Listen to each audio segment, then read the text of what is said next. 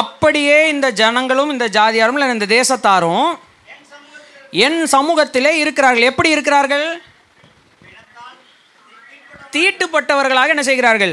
இருக்கிறார்கள். இந்த வார்த்தையை கேட்டால் நமக்கு வேறு என்னென்னமோ வார்த்தைகள் ஞாபகம் வரும். இந்த வார்த்தையை கேட்டால் அதாவது அசுத்தமாக இருக்கிறார்கள்னு அர்த்தம். தீட்டுப்பட்டவர்கள்லாம் நம்ம வேறு மாதிரி என்னென்னமோ நினைப்போம். அன்க்ளீன் இல்லையா? அவங்க எப்படிப்பட்டவர்களாக இருக்கிறார்கள்? அசுத்தமானவர்களாக இருக்கிறார்கள். அவர்கள் கொண்டு வந்து கொடுப்பது என்னவாக இருக்கிறது? அசுத்தமாக இருக்கு. அசுத்தமாக இருக்கு. சரி இப்போ நம்ம என்ன பண்ணலாம்? மல்கியா தீர்க்கதரிசிக்கு வரலாம்.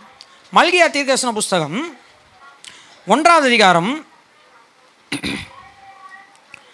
ஏழாவது வசனத்துலேருந்து வாசிங்க. ஆ. ம். அதாவது எதினாலே உங்களுடைய நாமத்தை நாங்கள் வந்து ஆறில் கடைசி ஆறில் ஆ ஆறில் கடைசியிலேருந்து வாசிங்க.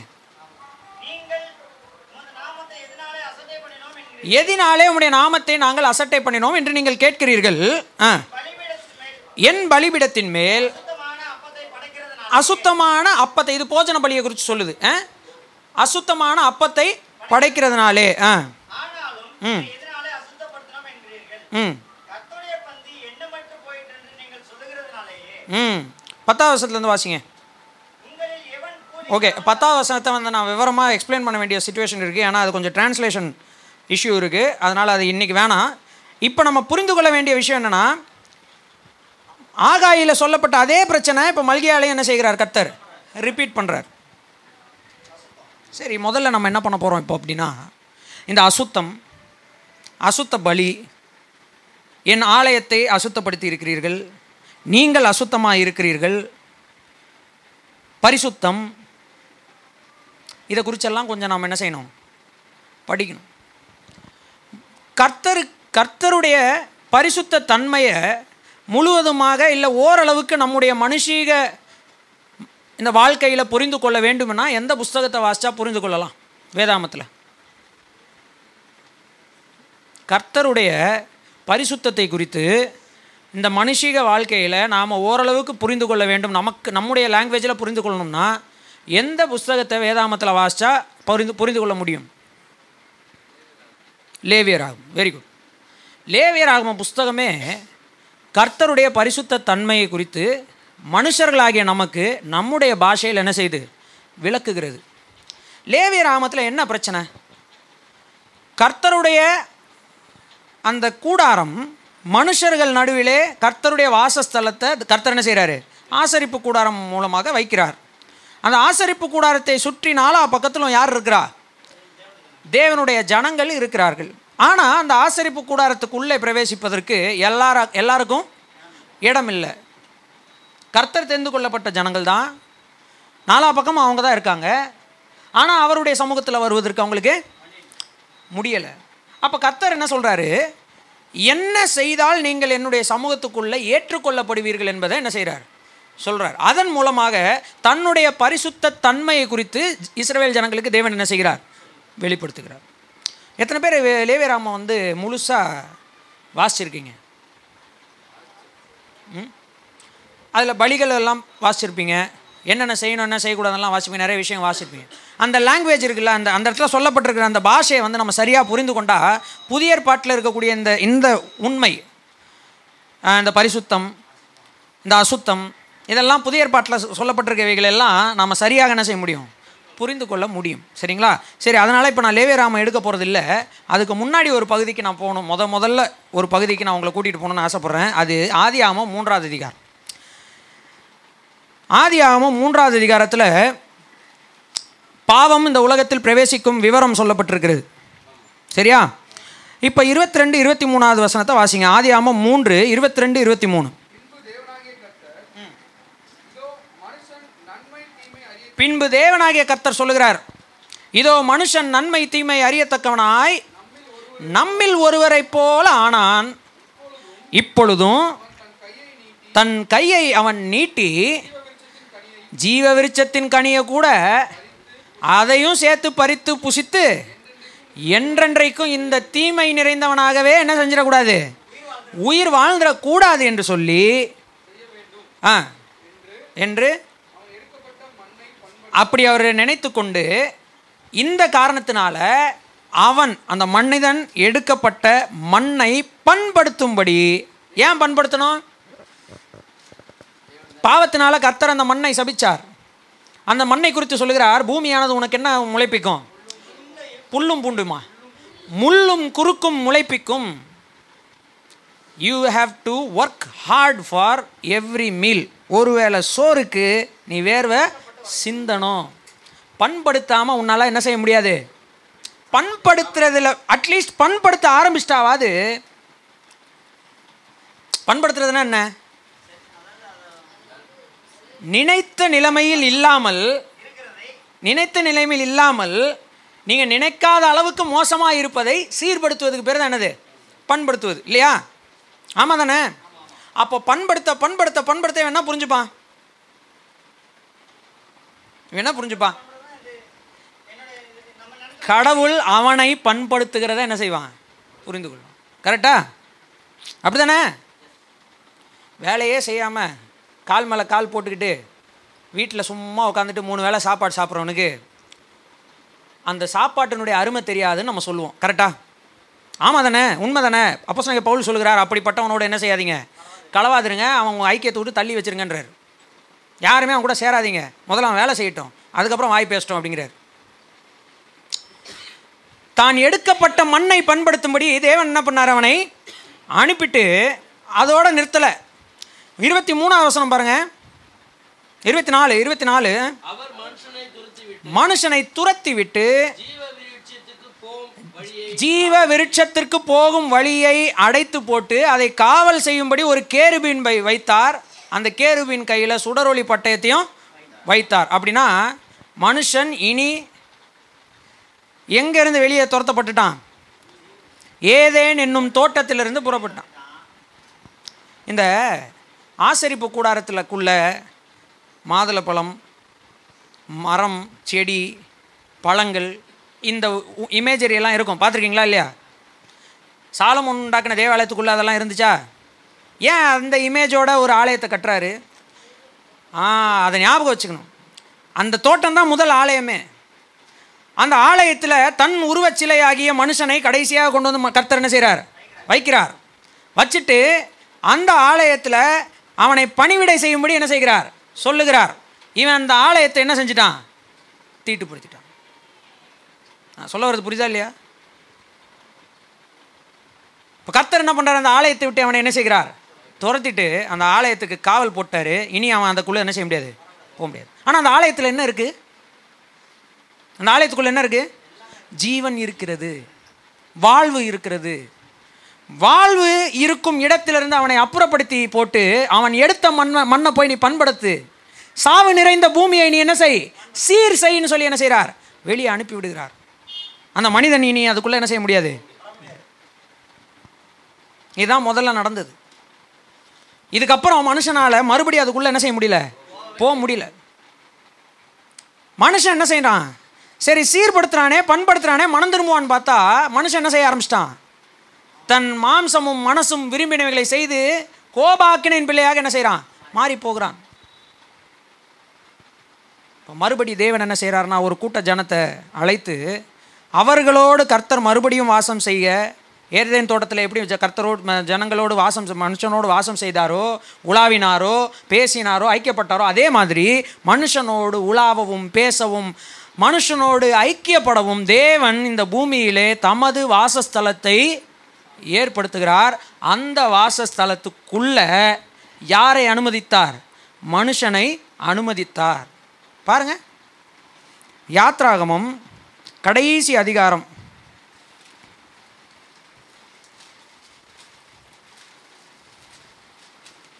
யாத்ராகமம் கடைசி அதிகாரம் முப்பத்தி நான்காவது முப்பத்தி நான்கு முப்பத்தஞ்சு வாசிங்க. ம். ஆ. ம். நிரப்பின கர்த்தருடைய மகிமை வாசஸ்தலத்தை நிரப்பினதினால் மனுஷனாகிய மோசே ஆசரிப்பு கூடாரத்துக்குள்ள என்ன செய்ய முடியல? பிரவேசிக்க முடியல. ஆனா லேவியராகம ஒன்னாம் அதிகாரம் ஒன்னாம் வசனத்தை வாசிங்க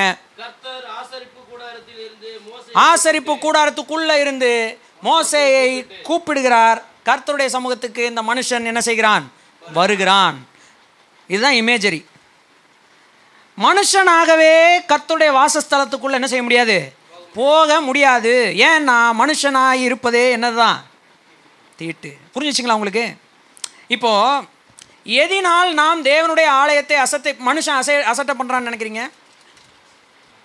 தான் செய்கிற பாவத்தினால அக்கிரமத்தினால அதெல்லாம் அப்புறம். நீ மனுஷனாக இருப்பதே என்னதுதான்? புரிஞ்சிச்சிங்களா? வாட் இஸ் சின் அப்படின்னா நீ மனுஷனாக இருக்கிறதே பாவம் தான் இதை நம்ம புரிந்து கொள்ளணும் பீயிங் நார்மல் இஸ் அப்நார்மல் நீங்கள் லேவிராமம் வாசிச்சிங்கன்னு வச்சுக்கோங்களேன். முதல் அதிகாரத்திலிருந்து எல்லா பலிகளை குறித்து நீங்கள் வாசிச்சிங்கன்னு வச்சுக்கோங்களேன். முதல் அதிகாரத்தில் சர்வாங்க தகன பலி குறித்து சொல்லியிருக்கு. சர்வாங்க தகன பலியில் கொண்டு வரக்கூடிய ரத்தம் செலுத்தப்படுகிறவன் மேலே என்ன செய்யலை? தெளிக்கப்படலை. அது எங்கே தெளிக்கப்படுது? பலிபீடத்தை தெளி பலிபீடத்தை சுற்றி தெளிக்கப்படுது. அப்போது எது சுத்தமாக்கப்படுது? அப்போ என்ன நடக்குது அங்கே? மனுஷன் அந்த பலிபீடம் கிட்ட வர்றதுக்கு கூட என்ன இல்லை. தகுதி இல்லை. அவன் கொண்டு வரக்கூடிய அந்த காணிக்கை அல்லது அந்த பலியை கொண்டு எது சுத்தமாக்கப்படுகிறது? பலிபீடம் சுத்தப்படுத்தப்படுகிறது. புரிஞ்சுங்களா உங்களுக்கு? புரிஞ்சுங்களா உங்களுக்கு? பலிபீடம் சுத்தமாக்கப்படுகிறது. அதுக்கடுத்து நீங்கள் வாசிங்க அப்படியே வாசிட்டு வந்தீங்கன்னு வச்சுக்கோங்களேன். தே தேவ ஆலய பனிமூட்டுகள் மேலே தெளிப்பாங்க. அந்த வாசஸ்தலத்துக்குள்ளே கொண்டு போய் தூபபீடத்துக்கு நடுவில் அந்த ஸ்க்ரீன் பக்கத்தில் என்ன செய்வாங்க? தெளிப்பாங்க. அப்போ எங்கே அதாவது கொண்டு வருகிறவனால் அந்த இடம் அசுத்தமாகுது. அந்த இடத்தை என்ன செய்கிறாங்க ஆனால் அவங்க செஞ்ச பாவங்கள் அதை எதற்காக பலி செலுத்துறாங்கன்றதை நீங்கள் பார்த்தீங்கன்னா அன்இன்டென்ஷனல் பாவங்கள். அதாவது பாருங்கள் நான்காவது வசனம் பாவ நிவாரண பலியை குறித்து வாசி போட்டிருக்கு. வாசிங்க பாவ நிவாரண பலி குறித்து நாலாவது அதிகாரம் ஒன்றா வசனம். நாலு ஒன்று ரெண்டு. ஆ. ஆ. அறியாமையினால். இதுக்கப்புறம் நீங்கள் வாசிக்கிறது பாவ நிவாரண பலி குற்ற நிவாரண பலி எல்லாமே அறியாமையினால் செய்கிற பாவங்களுக்கான விமோசனம். அதில் கூட என்ன நடக்கும்னா செலுத்த வருகிறவன் மேலே ரத்தம் தெளிக்கப்படுறது இல்லை யார் மேலே ரத்தம் தெளிக்கப்படுது? எது மேலே தெளிக்கப்படுது? அந்த வாசஸ்தலத்தை தான் கழு க்ளீன் பண்ணுறாங்க அந்த வாசஸ்தலம் தான் சுத்தமாக்கப்படுகிறது. இயேசு கிறிஸ்து பலியான பொழுது என்ன நடந்ததுன்னு சொல்லி எபிரேயர் கல்வி நிருபத்தில் இருக்குன்னா பூலோகத்தில் உள்ளவைகள் பரலோகத்தில் உள்ளவைகள் எல்லாம் என்ன செய்யப்பட்டதான் பூலோகத்தில் உள்ளவைகள் பரலோகத்தில் உள்ளவைகள் எல்லாம் என்ன செய்யப்பட்டது? சுத்தமாக்கப்பட்டதுன்னு போட்டிருக்கு.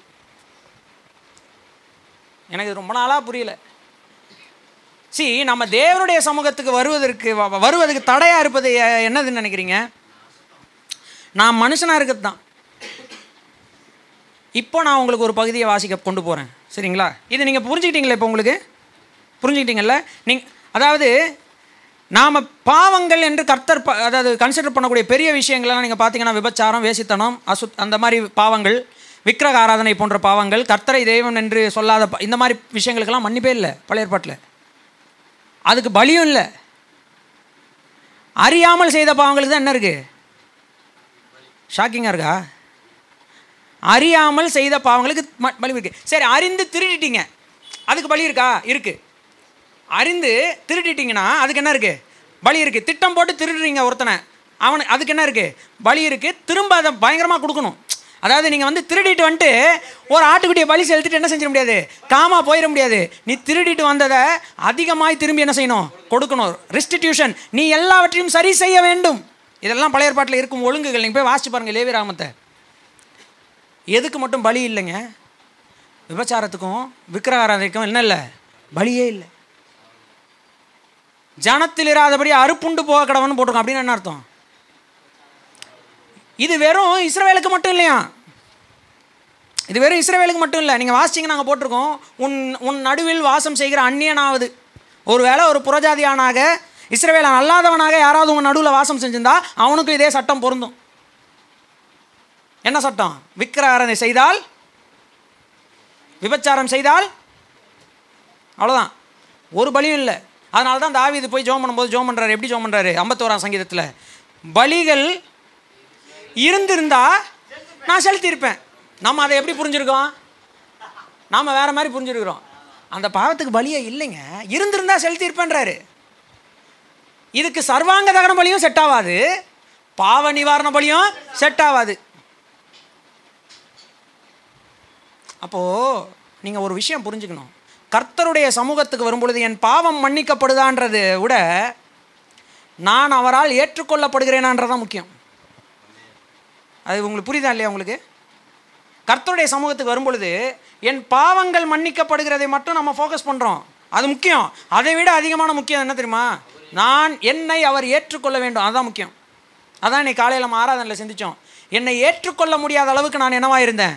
தூரமாக இருந்தேன். இன்றைக்கி என்ன அவரை ஏற்றுக்கொண்டிருக்காரு. அதனால தான் தைரியம் கிடச்சிருக்கு. ஏன்? அவருடைய மாம்சம் நமக்காக என்னப்பட்டிருக்கு பிளக்கப்பட்டு அதன் வழியாக நம்ம என்ன செஞ்சுருக்கோம்? இப்போ மனுஷனாய் இருப்பது தான் மனுஷனாக இருப்பது தான் அந்த சமூகத்துக்குடைய தேவனுடைய ஸ்பேஸ் தேவனுடைய அந்த அந்த தனித்துவமான பிரிக்கப்பட்ட அந்த இடத்துக்குள்ளே என்ன செய்ய முடியாது? நம்ம நம்மளை என்ன செய்யாது? ஏற்றுக்கொள்ளாது. அவருடைய பரிசுத்தம் நம்ம ஏற்றுக்கொள்ளாது. ஏன்? அவர் பிரித்தெடுக்கப்பட்டவர் பரிசுத்தமானவர் தனியாக இருக்கிறவர். அவருக்கு நிகராக யாருமே இல்லை. பரிசுத்தம்ன்றதை நம்ம எப்படி புரிஞ்சிருக்கோம்னு எனக்கு தெரியல. அதை எப்படி அந்த பரிசுத்தமான விஷ் நிலைமையை நம்ம அசுத்தப்படுத்துவதற்கு படுத்துவதற்கு நீங்கள் எதுவுமே செய்ய வேண்டாம். மனுஷனாக இருப்பதே போதும். நிறைய பலிகளையும் நிறைய விஷயங்களையும் வெளி இதில் பார்க்குறோம் என்னென்ன மாதிரி? பிணத்தை தொடுறதுக்கு அசுத்தப்படுது. பிணத்தை தொடாமல் ஒரு மனுஷன் உயிர் வாழ முடியுமா? தன் வீட்டில் ஒரு மரணம் நடக்குமா நடக்காதா?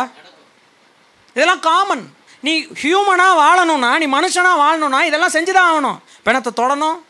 கரெக்டா தொடணுமா இல்லையா? தொட்டு தான் ஆகணும். அப்புறம் ஆண்களுக்கும் சரி பெண்களுக்கும் சரி அவர்களுடைய சரீரத்திலேருந்து கழிவுகள் வெளியே வரும்.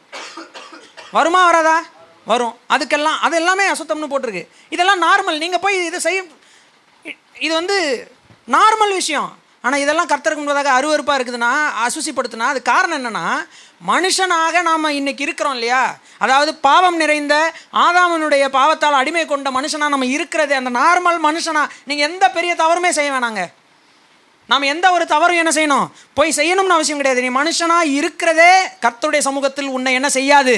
ஏற்றுக்கொள்ளாது. ஆனால் அடைக்கலான் குருவிக்கும் தகவலான் குருவியும் ஃப்ரீயாக எந்த பலியும் செலுத்தாமல் அங்கே என்ன செய்ய முடியும்? கூடு கட்டி இருக்க முடியுது. அதான் அவர் சொல்கிறார் அடைக்கலான் குருவிக்கு வீடும் தகைவிலான் குருவிக்கு தன் குஞ்சுகளை வைக்கும் கூடும் கிடைத்ததே. உங்களுடைய சமூகத்தில் என்னால் அப்படி என்ன செய்ய முடியல? இருக்க முடியலையே. ஏன் முடியல? நீ மனுஷனாக இருக்க. இப்போ நம்ம ஒரு பகுதிக்கு வரலாம். இப்போ ஒரு பகுதி நாங்கள் உங்களுக்கு கொண்டு வரேன். ஒன்று குருந்தியர் மூன்றாவது அதிகாரம். எல்லாம் வாசிச்சிருப்பீங்கன்னு நினைக்கிறேன். உங்களுக்கு நான் அதை அனுப்பிச்சேன் குரூப்பில் இதை குறித்து சிந்திங்கன்னு நான் கேள்வி கேட்டேன். சகோதரன் ஒரு பதில் சொல்லிட்டு வெயிட் பண்ணிட்டு இருந்தார் என் பதிலுக்காக. இப்போ பாருங்க. இந்த பகுதியை இப்போ நம்ம வாசிக்கலாம். ம்? ஒன்று குருந்தியர் மூன்றாவது அதிகாரம். முதல் வசனத்திலிருந்து வாசிங்க. ம். ம். ம். என்று மாம்சத்துக்குரியவர்கள் என்றும் ம் கிறிஸ்துவுக்குள் குழந்தைகள் என்றும் எண்ணி பேச வேண்டியதாயிற்று. நீங்கள் பலன் உங்களுக்கு போஜனம் கொடாமல் ம். பாலை குடிக்க கொடுத்தேன். பாலை குடிக்க கொடுத்தேன். ஆ. பாலை குடிக்க கொடுத்தேன். ம். இன்னமும் நீங்கள் மாம்சத்துக்குரியவர்களாய் இருக்கிறபடியால் ஆ. இப்பொழுதும் உங்களுக்கு பலன் இல்லை. இன்னும் நீங்கள் மாம்சத்துக்குரியவர்களாக இருக்கிறபடியால். இந்த மாம்சத்துக்குரியவர்கள் மாம்சத்துக்குரியவர்கள் மாம்சத்துக்குரியவர்கள் போட்டு அப்படின்னா என்னது? மனிதனாக இருப்பது. இப்போ என்ன போய் இதுலேருந்து புரிஞ்சுக்கணும்? நான் நம்ம கேட்போம்ல பிரதர் சராசரி மனுஷன் தானே பிரதர் நானும்னு சொல்லுவேன். யார்? சொல்கிறோமா இல்லையா? இங்கே உட்காந்துருக்கவங்க எல்லாரும் அந்த டயலாக் ஒரு முறையாக சொல்லியிருப்போம். தேவனுடைய பிள்ளை ஆனதுக்கப்புறம் நானும் யாரு தான் சராசரி மனுஷன் தானே. கர்த்தர் உங்களை சராசரி மனுஷனா அழைக்கலையே. அங்கே தானே பிரச்சனை? கர்த்தர் உங்களை எப்படி அழைச்சாருன்னு பேதர் சொல்கிறார் நான் பரிசுத்தராக இருக்கிறபடியால் அப்போ நம்மளை பரிசுத்தவான் பரிசுத்தவான்களாக ஆகும்படி அழைக்கப்பட்டிருக்கோன்னு போட்டிருக்கு. அப்படின்னா நான் மனுஷனாக இருக்க அழைக்கப்படலை. சூப்பர் ஹியூமனாக இருக்கும்படி அழைக்கப்பட்டிருக்கிறேன். நான் யாராக இருக்கும்படி அழைக்கப்பட்டிருக்கேன்? தேவனை தேவனுடைய சுபாவமுடையவனாக இருக்கும்படி அழைக்கப்பட்டிருக்கேன். நான் என்ன சொல்லிட்டு இருக்கேன் இந்த பூமியில் உட்காந்துக்கிட்டு நானும் மனுஷன்தானே இல்லையா? என்எல்டியில் அந்த வசனத்தை வாசிப்பா தம்பி. காலை ரெண்டாவது வசனம் மூணாவது வசனம் வாசி.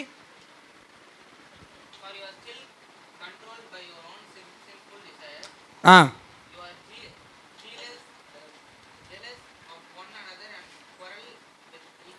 ம்.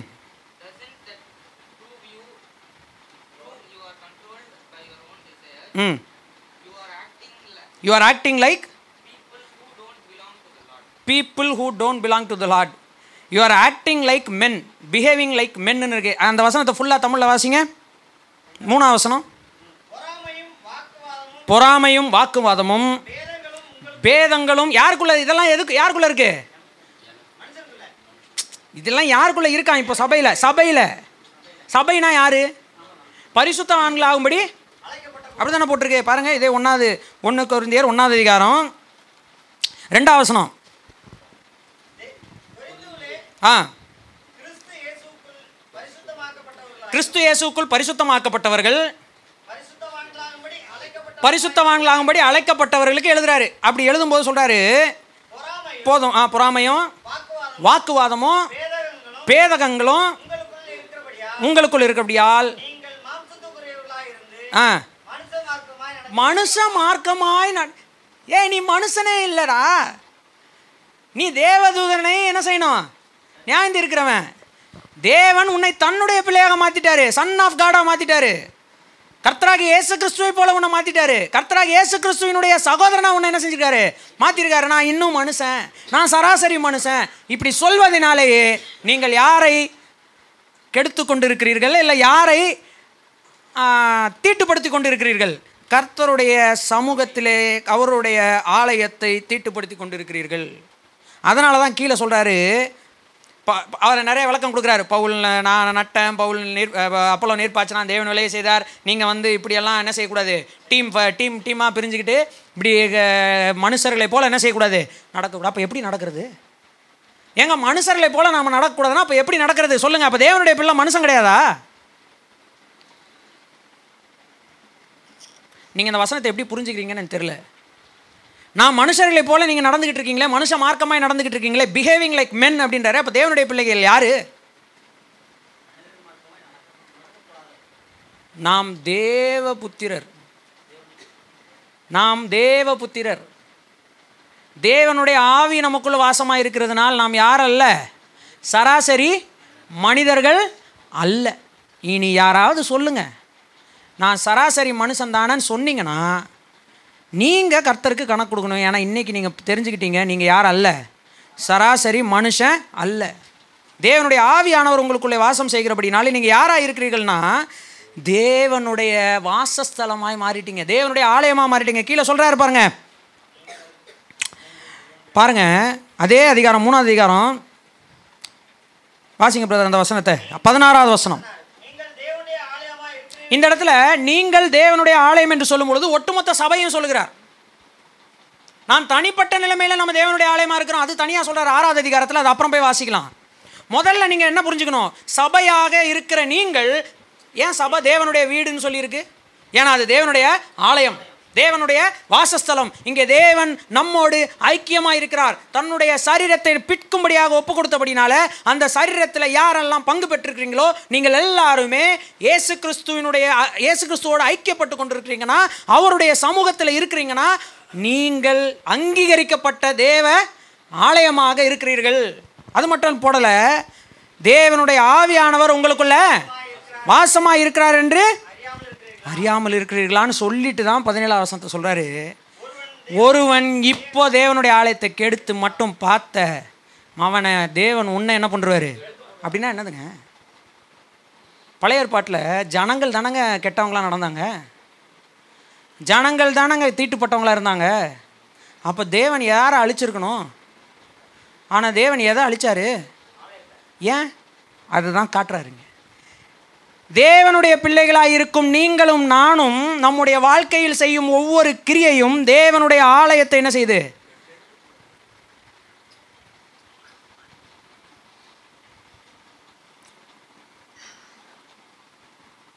இங்கே எத்தனை பேருக்கு இந்த வார்த்தையை கேட்கும்போது பயம் பொறுப்பும் வருது. இல்லை போயிட்டு க்ரீக்கு ஹீப்ரூலாம் படிக்க போகிறீங்களா இப்போல்லாம் உண்மையாக இருக்குதுன்னு. சுத்த தமிழில் சாதாரணமாக நமக்கே புரிகிற மாதிரி எழுதியிருக்கு. மனுஷ மார்க்கமாய் நீங்கள் என்ன செய்கிறீங்க நடக்கிறீங்க. மனுஷனுக்குள் இருக்கிறவைகள் என்னது? ஏசு கிறிஸ்து சொல்லுகிறார். மனுஷனுக்குள்ள என்ன இருக்குதான்? சொல்லுங்க. மனுஷனுக்குள் இருந்து வருவதே அது என்னது? அவை அவனை கலாத்தியரில் போட்டிருக்கு. அதே தான் ஏசு கிறிஸ்துவ சொல்கிறார் விபச்சாரம் வேசித்தனம் அசுத்தம் காமவிகாரம் விக்கிராதனை பில்லி சுனியம் கபடு விரோதங்கள் மார்க்க பேதங்கள் பொறாமை ஆ, போட்டிகள் வஞ்சகங்கள் களியாட்டுகள் முதலானவைகளே. நிறையா இதெல்லாம் யாருக்குள்ளே இருக்குது? இப்போ தேவனுடைய பிள்ளைக்குள்ளே இது இருந்தால் அவன் யார்?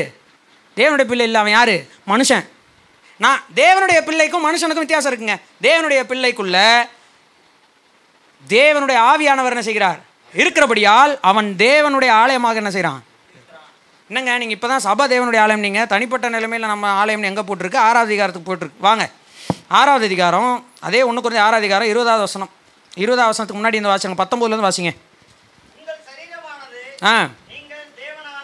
நீங்கள் தேவனாலே பெற்றதும் உங்களில் தங்கியும் இருக்கிற பரிசுத்தாமியானவருடைய ஆலயமாய் இருக்கிறது என்று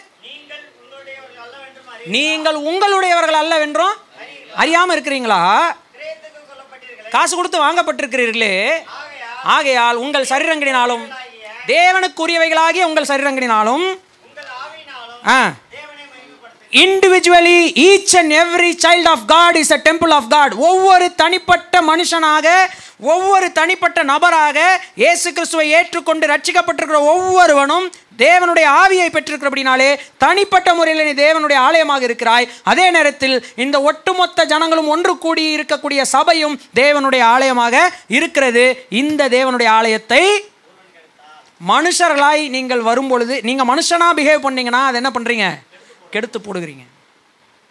நீங்கள் மனுஷனாக இருந்தாலே தேவனுடைய ஆலயத்தை கெடுத்துறீங்க. எதுவுமே செய்ய வேண்டாம் நீங்கள் நான் சராசரி மனிதன் என்று நினைத்து கொண்டிருந்தாலே நீங்கள் தேவனுடைய மனுஷ தேவனுடைய ஆலயத்தை என்ன பண்ணுறீங்க ஏன்னா நீங்கள் சராசரி மனிதன் செய்யும் அனைத்தையும் செய்வீர்கள் நியாயப்படுத்துவீர்கள். ஆனால் தேவனுடைய மனுஷன் சராசரி மனுஷன் அல்ல. தேவனுடைய மனுஷன் யாராக இருக்கிறான்?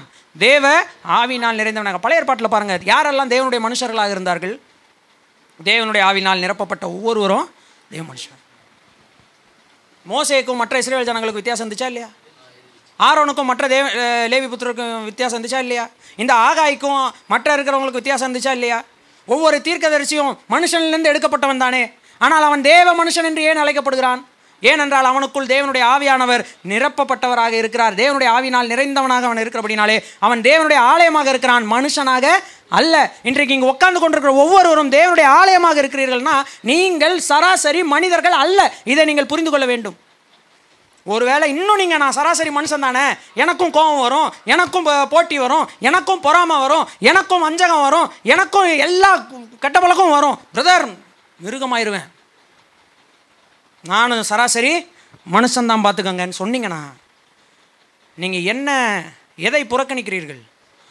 நீங்கள் தேவனுடைய ஆலயம் இல்லை என்பதை ஒத்துக்கொள்கிறீர்கள்.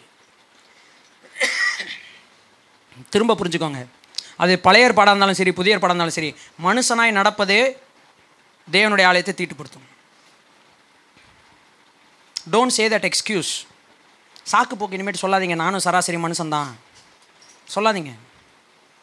இதுக்கெல்லாம் நீங்கள் வந்து பெருசாக போய் உட்காந்து படிக்கணும்னு அவசியம் இல்லை. வேதாமத்தில் சிம்பிளாக எளிய முறையில் நமக்கு புரிகிற மாதிரி சொல்லியிருக்கு. மனுஷன் நம்மில் ஒருவரைப் போல நன்மை என்ன தீமை என்ன என்பதை தனக்கே முடிவெடுத்து குழும் அதிகாரமுடையவனாய் இருக்கிறபடினாலே அவனை தேவன் தேவ ஆலயத்தை விட்டு என்ன செய்தார்? புறம்பாக்கினார். திரும்பி உள்ளே வர முடியாததுக்கு காரணம் அவன் அப்படியே இருக்கிறான். நீங்களும் நானும் அப்படியே இருந்தோம்னா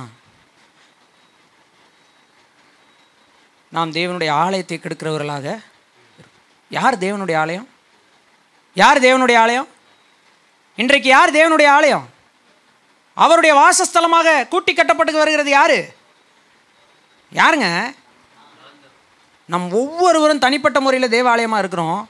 ஒட்டுமொத்தமாக சபையாகவும் நான் தேவனுடைய ஆலயமாக இருக்கிறோம். நான் தனிப்பட்ட முறையில் செய்கிற ஒரு பாவம் நான் தனிப்பட்ட முறையிலே மனுஷன் தானே நான் சாதாரண மனுஷன் தானே நீங்கள் சொல்வது ஒட்டுமொத்த சபைக்கும் அது சீட்டை கொண்டு வரும் என்பதை என்ன செய்யாதீங்க? மறந்து போகாதீங்க. ஏன்னா நான் இப்போ தான் கொஞ்ச நேரத்துக்கு முன்னாடி அப்பத்தில் கை வச்சோம். அப்போ என்ன அங்கீகரித்தோம் என்ன நம்ம ம மனசில் அதை என்ன ரெக்கார்ட் பண்ணீங்க? என்ன திங்க் பண்ணி நீங்கள் அதில் கை வச்சீங்க? கர்த்தருடைய சரீரம் என்னதென்று நிதானித்து அறிந்து அதில் கை வச்சிங்க. கர்த்தருடைய சரீரம் என்னது? பாருங்கள் நான் சொல்லலை. இதே ஒன்று குறைந்தர் பத்தாவது அதிகாரம் வாங்க. ஏன்னா காமிச்சிடணும் கரெக்டாக ஃபஸ்ட்டு பதினோராவது அதிகாரம் அந்த வசனத்தை வாசிச்சிருங்க. ஒன்று குறைந்தர் பதினோராவது அதிகாரத்தில் இல்லை இல்லை இல்லை இல்லை. அந்த கடைசி அந்த பாட்டை மட்டும் வாசிங்க. என் ஆ.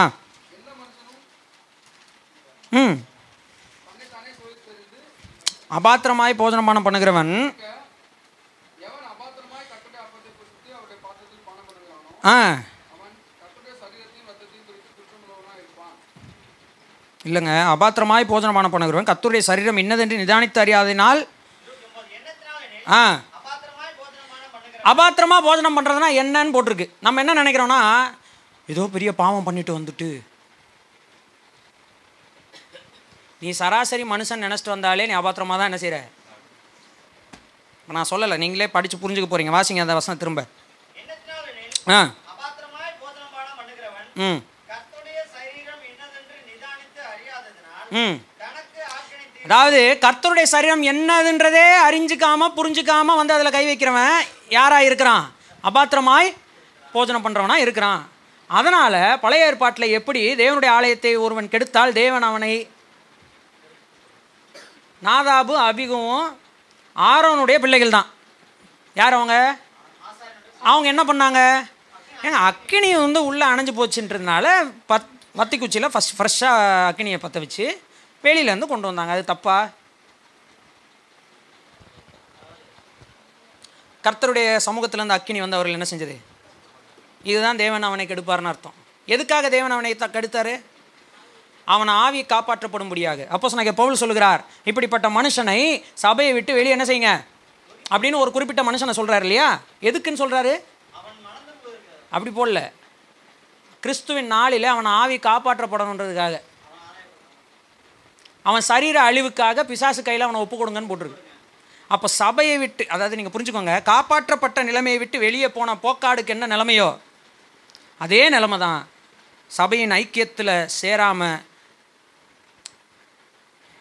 நான் சபைக்கு வரமாட்டேன் அப்படின்னு இருக்கிறவங்களுக்கும் உண்டு.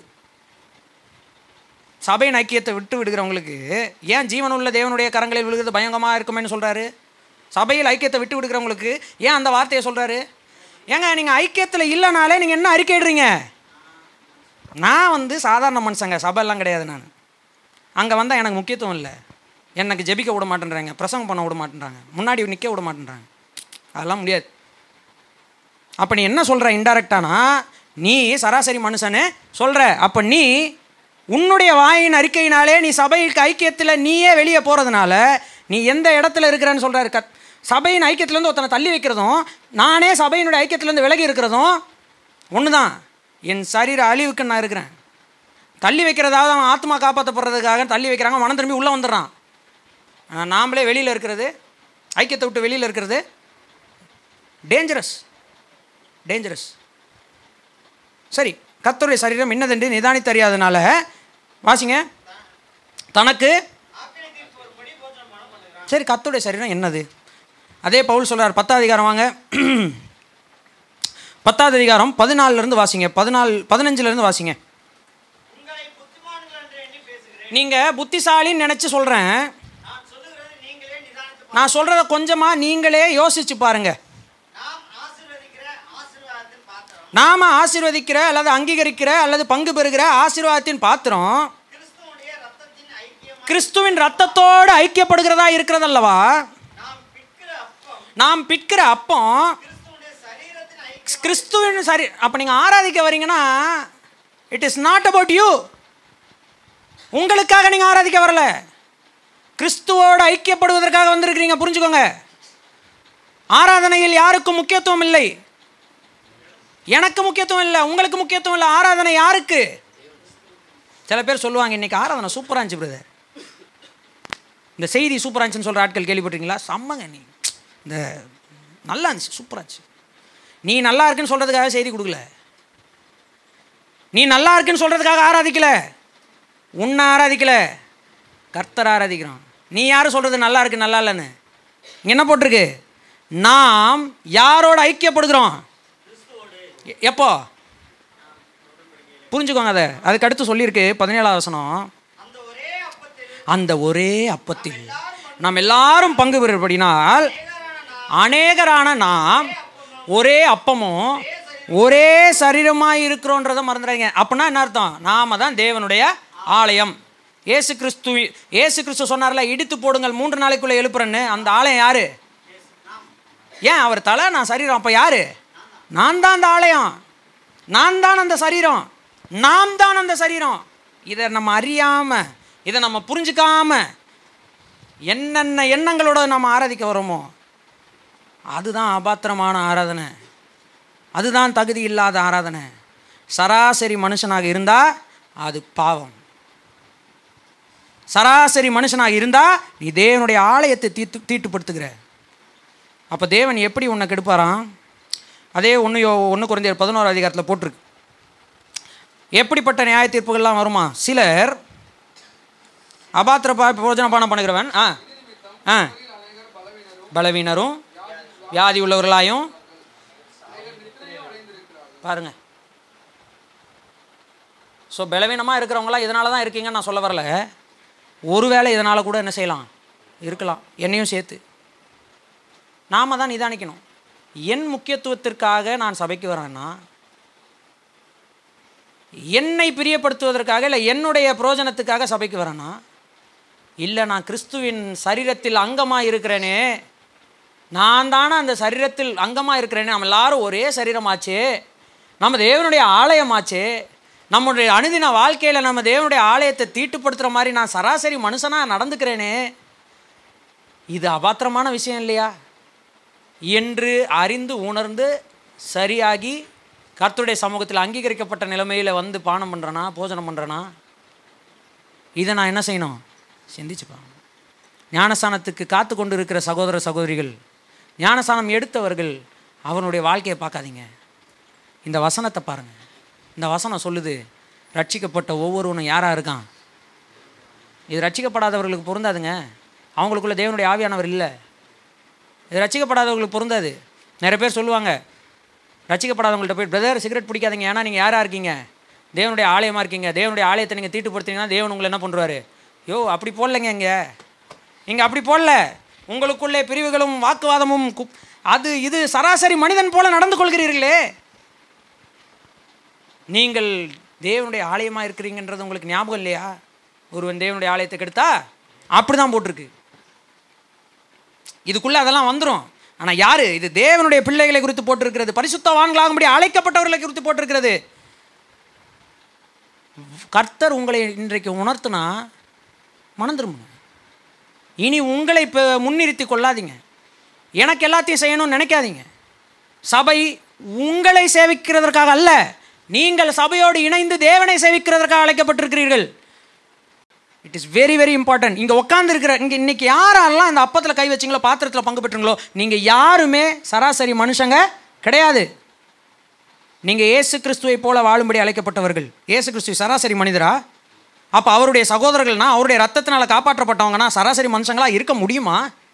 ஏசு கிறிஸ்துவனுடைய பிள்ளைகள் சராசரி மனுஷனாக இருக்க முடியுமான்னு கேட்குறேன் ஏசு கிறிஸ்துவனுடைய மரணத்துக்கு முன்னாடி சராசரி மனிதனாக இருந்த பேதுரு அவருடைய உயிர்த்தெழுதலுக்கு பிறகு எப்படிப்பட்டவனாக இருந்தான்? ஏசு கிறிஸ்துவனுடைய உயிர்த்தெழுதலுக்கு முன்பதாகி சராசரி மனிதனாக இருந்த யோவான் அவருடைய உயிர்த்தெழுதலுக்கு பிறகு எப்படிப்பட்டவனாக இருந்தான்? ஏசு கிறிஸ்துவனுடைய மரணத்துக்கு முன்பதாக சராசரி மனிதனாக இருந்த அவனுடைய பாதி சகோதரனாகிய யாக்கோபு ஏசு கிறிஸ்துவனுடைய உயிர்த்தெழுதலுக்கு பிறகு எப்படி இருந்தான்? அப்படி இருக்கும் பொழுது இயேசு கிறிஸ்துவனுடைய சீஷர்களாக வந்திருக்கிற நான் நான் மட்டும் எப்படிங்க சராசரி மனுஷனாக இருக்க முடியும்? அப்படி இருந்து கொண்டு நான் எப்படி தேவனுடைய பிள்ளைன்னு சொல்ல முடியும்? சிந்திச்சு பாருங்க. மனம் திரும்புங்க. தேவலை தேவனுடைய ஆலயத்தை கெடுக்கிறவர்களாக நம்ம என்ன செய்யக்கூடாது? இருக்கக்கூடாது. என்ன செஞ்சால் தேவனுடைய ஆலயம் கெட்டு போகும்? நாம் என்ன செஞ்சால் தேவனுடைய ஆலயம் கெட்டு போகும்? கேட்கல? சராசரி மனுஷனாக இருந்தாலே தேவனுடைய ஆலயம் கெட்டு போகும்.